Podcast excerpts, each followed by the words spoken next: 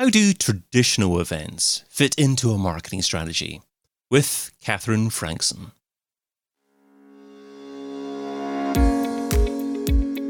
The Strategic Marketing Show is brought to you by Insights for Professionals, providing access to the latest industry insights from trusted brands, all in a customized, tailored experience. Find out more over at insightsforprofessionals.com. Hey, it's David. How do you actually integrate in person traditional events into a marketing strategy? That's what we're going to be discussing today with a lady who focuses on the product, experience, content, and community of putting together the most successful business event possible. She's the former Director of Event Marketing at Informa and the current Global Director of Marketing at Money20/20. A warm welcome to the Strategic Marketing Show, Kathryn Frankson. Hello. Always nice to chat with you, David. You as well, Kathryn. Thanks so much for coming on. Well, you can find Kathryn over at money2020.com. So, Kathryn, do things like online events reduce the need to participate in face to face events? Well, it's an interesting question. You know, it's kind of the journey that we all went on in events over the last couple of years. Obviously, we know everything paused. We had the advent of, virtual that sort of went into hybrid, and a lot of those questions started to emerge, which is really ultimately comes down to what do our audiences want? What are they consuming? How do we provide value to them? And we now have fairly equal footing with a lot of different event formats. But the thing that's really interesting, especially now that we're on, I would say, more of the other side of the event recovery, is that the demand for audiences to have an in person experience is incredibly strong. And what we've differentiated between how they want to connect live and in person and what what virtual means to them, what they're getting out of that space, how they're connecting and learning there has become a little bit different. So, in a simple answer, no just because the experience that they can get when they come in person to an event. The the connections what we always say at money 2020 is you get you know four months of meetings in three days three or four days depending on how they they structure their time there. And so you're able to layer on these different value sets with with live and in person where you can kind of tackle the networking component you can tackle the the meeting component certainly the content I always think with with events, there's sort of this we call it the the secondary or the the selfish benefit that you just aren't able to get in a lot of other formats. You know maybe if you're looking for the next step in your career if you're looking to meet you know people that that only go to certain select events if you're sort of bolting on an event of of your own which is organizers we go oh, okay we we get that that you're doing that and able to capitalize on it. We found that it, it tends to be really two different experiences and two different ecosystems that your audiences are living in when it comes to virtual and in person at this point. Wow, I think you've highlighted about 10 different positive reasons of why face to face events are good value, um, worthwhile doing, certainly. But um, maybe for a brand that hasn't actively participated either in face to events ever, face to face events ever, or perhaps um, are considering them for the first time in about three years or so. Where would you say that a face to face event tends to fit into an overarching marketing strategy in general? Yeah. Well, I think what's nice about events in person at this point is that there, you have a lot of flexibility to build what you need to to drive the outcomes that you're really looking for. So, if depending on where you're at in the maturity of your company, depending on ultimately what your goals are, if you're launching a product, if you are at a point where you've you've reached scale and saturation in a market and you're trying to rebrand or you're trying to reroute in terms of your audience message, if you feel like things have been a little bit flat in an event is essentially aside from a product release, it gives you something to ship almost, right? It gives you that marketing arc of something to talk about, somewhere where we're going to be, somewhere to invite invite clients to. It could be that in person is one really small snippet of an overall marketing campaign where you go this is this is actually just our our value prop is around the event but what we're really looking to do is get the marketing lift leading up to it with all of the promotion all of the messaging that we can do and then also the the follow up the content that we're going to create on site at the event. We know even if it's a large event that's perhaps still a sliver of your audience segment and using that to amplify what you're doing in terms of you know overall content as a follow-up or as a campaign that drives credibility. So it's definitely going to track back to what you really need to bed down in terms of that goal because based on market conditions where you're at in your product pipeline growth where you're at in in your revenue stage and growth where you're at with your your commitment to your team are you trying to get your sales force and your marketing teams you know back live doing meetings is that how you're building pipeline? So it's all going to back into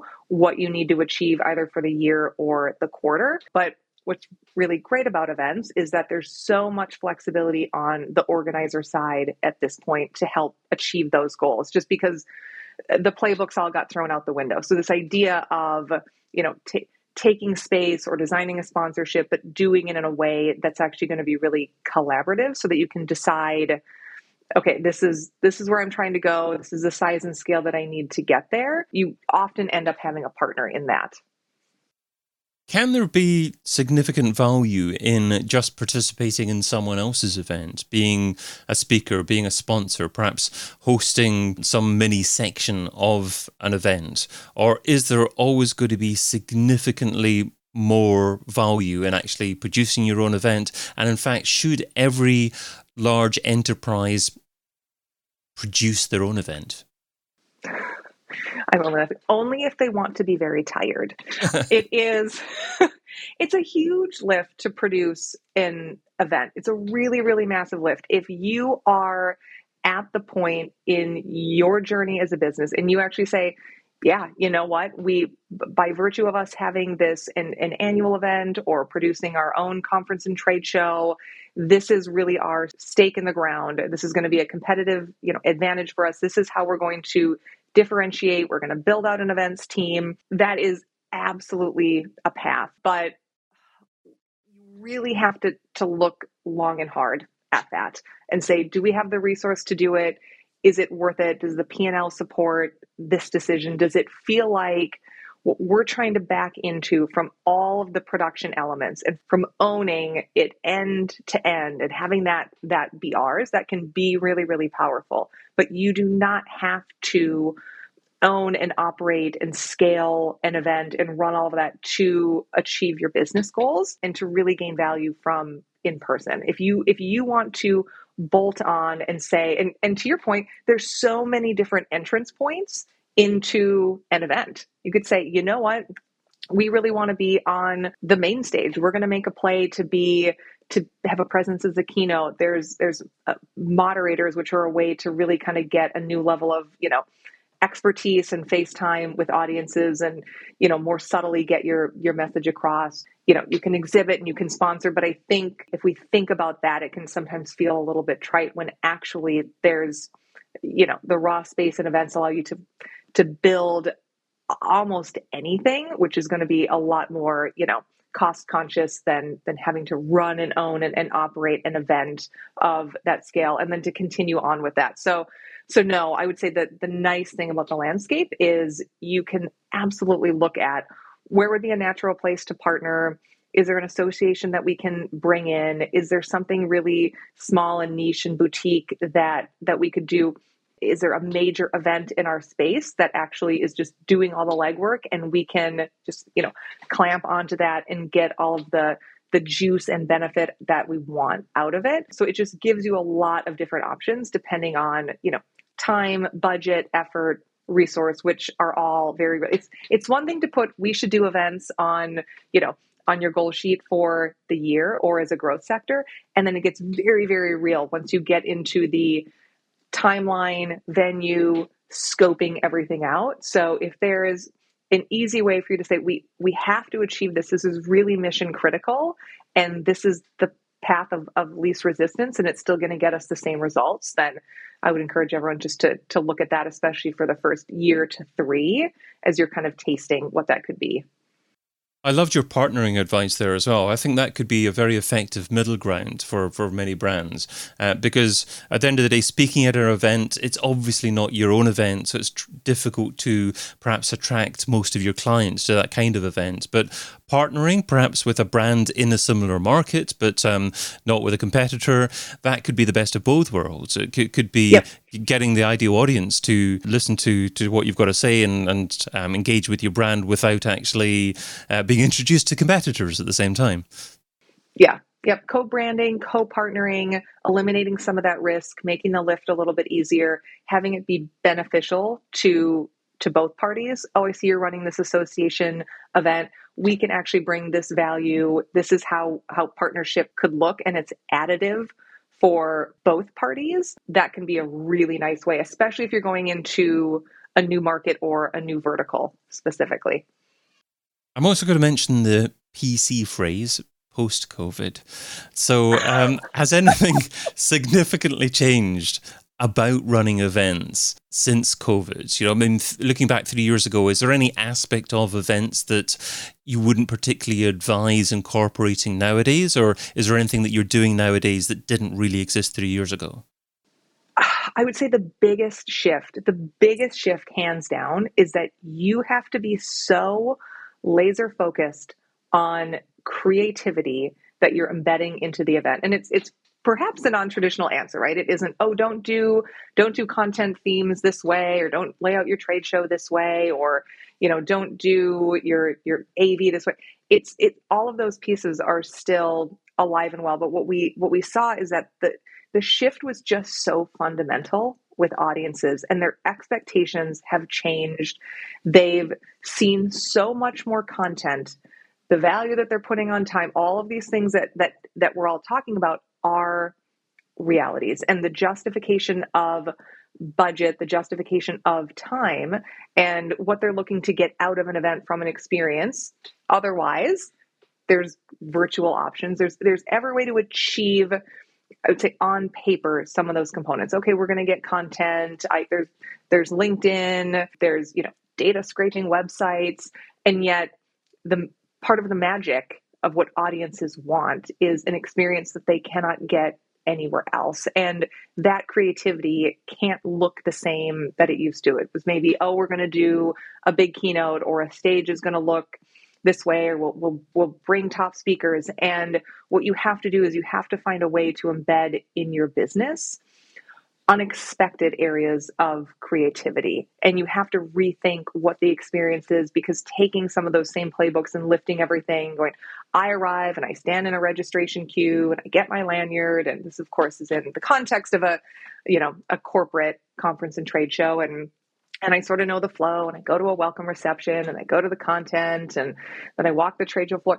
That is not going to inspire and entice audiences to come in and to develop this the scale of partnerships that you're looking to. And so, and also there's, you know, a competitive landscape in every single vertical for live events because they're exciting, they can be very profitable. And so you uh, that's just the biggest the biggest change is you have to find a way to make creativity your competitive advantage or if you do, if anyone's just doing a SWOT analysis or they're scoping out, because you're always going to see a level of churn within live events. And so you're building that new pipeline. And so if you're not retaining clients because they go, ah, I kind of know what I would expect the next year, and new audiences don't really have that hook to make the investment and come and book travel and, and take that time, you're not going to see your NPS increase. You're not going to see the rate of growth that you want. You're probably going to see more churn. You might get sort of into the leading lagging, you know, indicators of like eh, attendance is a little bit down and then sponsorship is a little bit down. And so you you have to make that adjustment and find a way to make your event more inspiring, more creative, and in ways that your audience isn't inherently going to expect. And talking about audiences, many brands may be fearful that they might not be able to attract attract enough audience and certainly enough of the the right audience. So so how do you attract the right audience and how do you get how do you make sure that you have enough of them? I think there's a couple of things. One what can really really help is having a level of subject matter expertise in house at your event. Because when we think of growing audiences our, our minds naturally go to you know how to increase our you know our traffic and funnel and how do we target and how do we push out more marketing. And often where when you say well we're bringing subject matter expertise in house we know the market so well that that's going to become that's going to sort of bleed out through everything that we're doing in our product design in you know if we're if we're building communities around the event in that strategy the finger that we can have on the pulse with all of the supporting content, the types of speakers that we're bringing in, the types of new partnerships. So I would say, first and foremost, think about how you're setting up your resourcing, how you're setting up your team, because that is a competitive advantage that we know the market so well that what we're going to put into it, what we're going to build, and then ultimately what we are going to amplify through our marketing is going to be so strong that that's becoming a bit of a magnet. We're saying the things that the industry either knows that they want to dig into more or that they don't even know that they need yet. And that's kind of mind blowing to them. And that's why they're they're coming to us. You can't really fake it with audiences anymore. So there's that. And then you really do get into your channel mo- modeling on the marketing side, which is that's where you get kind of that certainly the creativity, but also a little bit into the math of all right, we need to grow at this rate and you look at your data and marketing attribution is not perfect but you also look at you know okay what what channels are performing for us? How are we doing with our with our retention audiences with our our first timers audiences?